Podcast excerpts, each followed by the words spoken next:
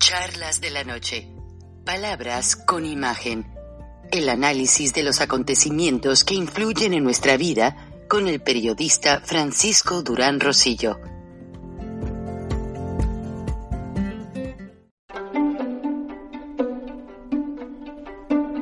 Frank Durán Rosillo eh, te saluda y los saluda a todos ustedes, su amiga María Celeste Raraz, para invitarlos a que se suscriban a mi canal de YouTube María Celeste Raraz, tal como mi nombre, donde les informo todas las semanas eh, sobre entrevistas que tienen un tema que ayuda a mejorarnos como personas y de paso son interesantes.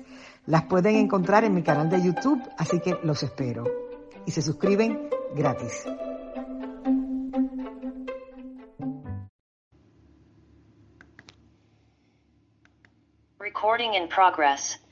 Hola amigos, bienvenidos una vez más a esta charla algo tarde. Me puse cómodo porque siempre el cuello de la camisa lastima. No soy bucanero de Tampa Bay, pero un amigo me invitó al Super Bowl cuando ganaron. No pude ir por razones personales, pero tuvo la amabilidad de traerme ropa para mí y mi hijo de la celebración y bueno, se agradece. Un abrazo. Eh, no, no voy con Tampa Bay y este y bueno, ahora que Tom Brady hizo tantos cambios, renuncia y regresa y bueno, muchas cosas parece ser que el americano y luego un afro latino americano que fue coach del Miami Dolphins, los Delfines de Miami, y resulta que denunció una serie de eh, actos y corruptelas en los que los dueños del equipo le decían cuándo había que perder, cuándo había que ganar los partidos. Imagínense nada más. Pero hablemos en esta charla de cosas mejores. El presidente Biden dijo ya desde hace varios días y lo anunciamos aquí en exclusiva porque fue una reunión privada, que sus dos prioridades son Ucrania por ser frontera con Rusia y México por ser frontera con Estados Unidos. La proporción de todo lo que ha pasado la hemos visto. Altos precios de la gasolina, los congresistas americanos apoyan al presidente Biden a ya no comprar gas ni gasolina de Rusia para evitar que Vladimir Putin siga teniendo recursos y más ahora que le pusieron tantos embargos a productos, acuerdos, etcétera. Entonces, ¿qué es lo que se deriva detrás de todo esto? Me fui a tomar un café con un analista de consejero de un senador antes de sentarme aquí a hablarles, porque la verdad yo no soy doctor en esos temas. La situación es la siguiente. El presidente Biden, cuando entró a la Casa Blanca, canceló el uso de un ducto, la construcción de un ducto de gas que viene de Alaska trayendo gas y combustibles en general, petróleo crudo, etc. Y también para apoyar a los environmentalists, a los ambientalistas, cancelaron muchos proyectos llamados freaking. El freaking se escribe fracking. El freaking se usa muchísimo en la etapa de Donald Trump, que también no quería importar tanto petróleo y es un sistema de bombeo de agua a presión al subsuelo y a través de presión rompen la roca que protege al manto petrolífero.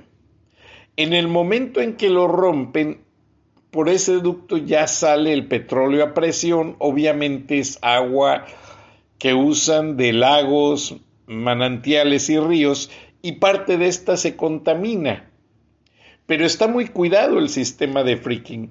Sin embargo, pues obviamente los grupos protectores del medio ambiente se molestaron y empezaron a fraguar, a, disminuir la explotación de petróleo del sistema freaking. Y lo que sucede es dos polémicas. Usando el freaking, Donald Trump casi logra la autosuficiencia de producción de combustibles de manera tal que podían ya no depender los Estados Unidos de las importaciones de Kuwait, Arabia Saudita, México, Venezuela, etc. Y ahora que llega Joe Biden, con 40 años de experiencia de senador, hay que tomar eso mucho en cuenta, porque Joe Biden vio muchas cosas y asesoró en muchas cosas como senador de los Estados Unidos estuvo a cargo de varias comisiones muy importantes de seguridad nacional, de recursos, etcétera, etcétera. Pero Joe Biden presenció la manera en que Jimmy Carter, otro demócrata de aquí de Georgia, eh, uno de los pocos presidentes que sobreviven, creo que quedan Jimmy Carter, Bill Clinton, Barack Obama, George W. Hijo. ¿Y quién más se me escaparía? Creo que son los expresidentes norteamericanos que quedan, respetados porque ellos se unen y conjuntan opiniones. Y, ah, y Donald Trump, que no quiso aceptar la, eh, perder la elección. Pero Donald Trump como que no se junta con ellos, pintó su raya. Y mañana les voy a hablar en un capítulo de cómo ya creó su canal de televisión y su estación de radio y personas que le colaboran, ex compañeros míos de CNN y de Turner Broadcasting System, todos se fueron a trabajar en su gran mayoría. Obviamente es un empleo, nosotros no lo vemos como la tendencia. Ojalá y funcione. Mañana les damos detalles y una gran entrevista. Pero resulta que esta técnica de freaking se detuvo, se mergó, no sabemos y el presidente Joe Biden prefirió hablar con el acérrimo enemigo de Estados Unidos, el presidente venezolano.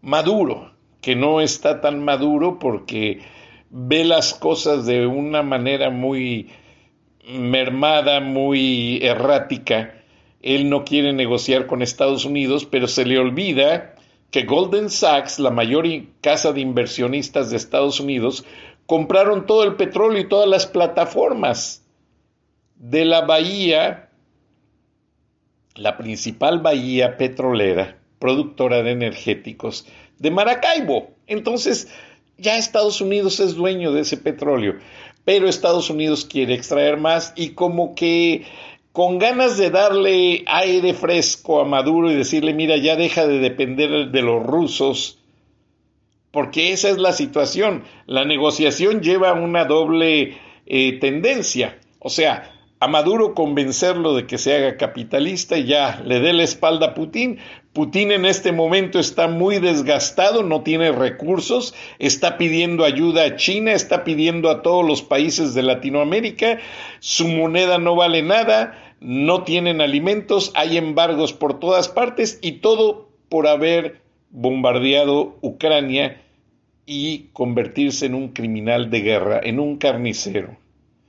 Entonces, la está pensando Maduro, porque el presidente Biden y sus consejeros ya dijeron, Maduro recibía, el poco apoyo que recibía era de Irán y de Rusia, pero es muy poco. Ahora, ¿Qué pasa? Al voltearse hacia Estados Unidos y decir, hola, Joe Biden, soy Nicolás Maduro, vamos a platicar en lo oscurito como le gusta Andrés Manuel López Obrador, platican en lo oscurito, las pláticas ya están, las negociaciones ya están. Ya, y rompí un secreto que no iba a decir, pero ya están las negociaciones. Estados Unidos ya está listo para tomar el petróleo venezolano. ¿A qué costo? A que el petróleo es de Estados Unidos. Ellos compraron esas plataformas. Compañías americanas en su mayoría son las que están bombeando ese petróleo. Ahora, ¿qué va a pasar? Estados Unidos va a proteger sus intereses, va a mandar sus portaaviones, bombarderos, listos al Caribe venezolano, cerca de toda esta operación, para cuidar sus barcos, que saquen bien el petróleo. Mientras tanto, Maduro va a recibir dólares, muchos dólares, que es lo que quiere en este momento, controlado de cierta manera por Estados Unidos. Su familia ya tiene una visa especial para venir a Estados Unidos de compra, una visa de cortesía. Entonces, ¿qué va a suceder con todo esto? Maduro va a doblar las manos, Putin ya no, ni siquiera le habla, Putin está escondido como una rata igual que Saddam Hussein, igual que Gaddafi, igual que Manuel Noriega, igual que todos los que se han vuelto contra el mundo contemporáneo, han amenazado a las grandes potencias y han terminado en un hoyo como una rata escondidos. ¿Por qué? Porque robaron a su pueblo. Y no dudo ni tantito que por allí acaben varios eh, presidentes y expresidentes latinoamericanos. Ya viene detenido el expresidente de Honduras. O sea, el mundo de la política a alto nivel no es de jueguitos, no se ventila en la prensa cotidiana. Ese se maneja a nivel la CIA, el ejército, el Pentágono, no hay más. Eso que ve usted en las columnas y esto y lo otro son rompecabezas, buscapiés y dismes y diretes. No, la política de alto nivel en ciertas cosas solamente. Cuando, y se nota cuando se la dicen, cuando la persona tiene contactos y se ve lo que está sucediendo. Y México está en el plan, porque como dijo el presidente Biden, mis prioridades son Ucrania por ser vecino de Rusia y México por ser vecino de los Estados Unidos. Ahora, ya amarrando el petróleo venezolano, la escena va a cambiar para México, para todos los países del Foro de Sao Paulo, hasta para Cuba. Si se fijan ya, López Obrador ya no ha insistido en su viaje a Cuba y Centroamérica, no sé si lo hizo, no me interesa lo que hace López Obrador porque son puras, ya sabe que empieza con P y termina con S, eso es lo que hace ese señor. Él no sabe de política, no sabe de alta integración internacional, no sabe de lo que significa lo que el mundo está viviendo en este momento. Se la pasan las loncherías comiendo como puerco garnachas y todo lo que se le antoja y el país lo tiene humillado y olvidado. Ah, eso sí, recibiendo los chequecitos del Chapo y del cartel Jalisco Nueva Generación, porque eso sí, el ejército tiene que estar puntual recogiendo el dinero y acomodando todo en las cuentas que usted ya sabe dónde las tiene, señor presidente y señor secretario de la Defensa. Offshore, y ya andan por ahí cerca de sus testaferros y sus cuentas, no se van a escapar de nadie. Especialmente en una situación de guerra en la que ustedes están ayudando al peor enemigo de la humanidad. Y no lo digo yo. Pongan cualquier noticiero en este momento. Las imágenes hablan por sí solas. El que se atreve a masacrar niños, ancianos, enfermos, no digo nada, olvidémoslo. Pero este señor Putin está perdido, está completamente derrocado. Ya los mismos rusos han salido a las calles, lo que pasa es que esto no se dice en, en la prensa internacional. Los rusos han abarrotado bancos, no hay efectivo, la economía volvió a ser de la Rusia del bloque socialista en que era tan comunista que no había ni un pedazo de pan. Ahora, los rusos llegaron al capitalismo a cierto nivel que tuvo una fiebre de construcción. Donald Trump hizo muchas inversiones en Rusia, edificios de apartamentos, hoteles, etcétera, todo alrededor del Kremlin, curiosamente. Y las rentas más caras del mundo son esos apartamentos atrás del Kremlin, exactamente desembocando después de la embajada americana. Y los usan muchos funcionarios americanos, curiosamente. Me da risa porque son ironías de la vida. Pero bueno, son de Donald Trump al final del día, pero ahí está de inversionista Vladimir Putin. ¿Qué pasa? Son las rentas más caras del mundo. Hay quienes pagan hasta 10 mil dólares de renta al mes, 15 mil, y son dos recámaras, dos baños, el espacio del estacionamiento en el sótano y se acabó. Ni crean que son la gran cosa. Pero bueno, la situación es que toda la tendencia y el movimiento del mundo ya lo planeó el presidente Biden.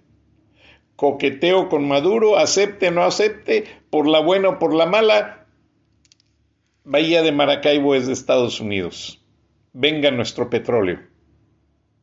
No, que le voy a hablar a mi socio protector, Vladimir Putin, dile lo que quieras. Vladimir Putin tuvo más muertos entre sus soldados que atacaron Ucrania que los mismos ciudadanos que salieron a, empuñar un rifle defendiendo a su país. Incluso los indefensos que han muerto y junto con los defensores de la patria ucraniana no han superado el número de muertos de soldados rusos. Su equipo militar se está desbaratando. Ahora que ya no les llegan los dispositivos electrónicos, programables, chips, memorias, etc., toda la industria militar rusa va a verse en un atrancamiento no van a poder hacer cosas. Vladimir Putin, a través de sus agentes de inteligencia, ha, pedido a México que vayan a amenazar a dueños de empresas para que, ya sea robadas como en el mercado negro, como quieran, les manden chips para seguir programando equipo militar. No creo que llegue muy lejos, ya los descubrieron. La empresa Mave, mexicana, que hace electrodomésticos y maneja en cierta forma esta parte de equipos, Mave fue comprada por General Electric. General Electric es grandísimo. Ellos hacen electrodomésticos, satélites, eh, equipo militar, equipo de televisión, etcétera. Entonces ya pusieron a los, a los empleados de Mave a ver si podían robar algo y el equipo de inteligencia ruso se los pagaba muy bien pero ya los descubrieron, ya los tienen a todos completamente ubicados y ya se están tomando las medidas. Entonces, esta situación no va a llegar muy lejos. Igual que Saddam Hussein, lo van a ir a sacar de un hoyo como una rata y va a decir, sí, yo soy Saddam Hussein y lo van a ejecutar. Como Bin Laden, todos mueren como ratas podridas, que es lo que son y es a lo que han dedicado su vida. Lo que es digno de reconocer es como Ucrania, sus ciudadanos, no han dado el brazo a torcer. Ahora Putin, ya que ve perdida su guerra, dice, ah, ya tengo los territorios que quería, vamos a hacer dos repúblicas en esos territorios, o sea, divide y vencerás, quiere meter al parásito y dejarlo allí. Y Ucrania dice, y los consejeros del presidente, no, aquí no nos meten a los rusos porque si no, como un caballo de Troya, nos van a ir carcomiendo el país y nos lo quitan, que es lo que quieren. Entonces esta guerra va a seguir hasta que Putin truene y va a tronar, no hay más. Lo interesante de todo este tema es que el mundo occidental está con Ucrania, está con la OTAN, porque ya saben, el presidente Biden, cuando se reunió con los presidentes de la Unión Europea, de la OTAN, etcétera, ya sabe que si Putin conquista Ucrania, sigue con los demás territorios, no hay más. Entonces el mundo ya tomó nota de lo que está pasando, de lo que se ve venir y de lo que falta por ver. Ojalá knock on wood. Gracias a Dios mi escritorio es de madera. Knock on wood. Ojalá y no sea esta la tercera guerra mundial. Y precisamente respecto a esto, me mandó un tío mío un video, también me lo hicieron llegar varios amigos, un video muy interesante que es con el que quiero cerrar esta charla el día de hoy, lunes 27 de marzo. Luego me reclaman que no les pongo la fecha, pero como llego a varios horarios en el mundo, el programa se queda en las plataformas del Internet, lo pueden ver a cualquier hora, cualquier día, cualquier mes, cualquier año. La gente me dice, oye, es que no sé cuándo lo estoy viendo. Ahí todos tienen la fecha en la lista. Pero bueno, les mando un abrazo, los felicito por sus mensajes. Algunos no los puedo repetir, pero las sugerencias todas se están tomando en cuenta. Pero me despido con un abrazo suplicando a todos. Colaboremos por la paz de Ucrania. Vamos a despedirnos con este gran video.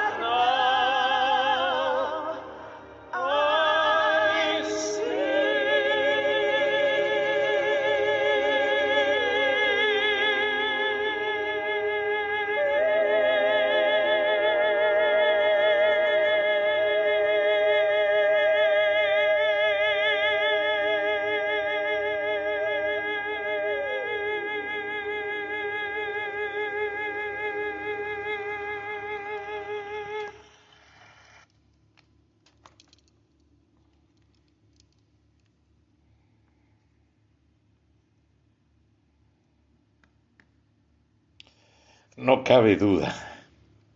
El mundo unido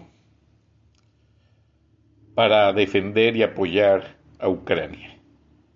Ojalá y se les quede que los tiranos militarizan al país para acabar con, con su pueblo y sus vecinos, mientras que un pueblo sano como Ucrania apenas militariza a sus ciudadanos de manera voluntaria para defenderse de un tirano que también quiere llegar a México y al cual ya le entregaron López Obrador y Marcelo Ebrard una serie de acuerdos para quedarse con todos los recursos naturales.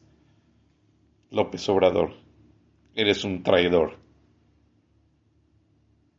Estás acabando con México, igual que Putin con Ucrania. No vales nada. Eres una basura, igual que Marcelo Ebrard. Recording stopped.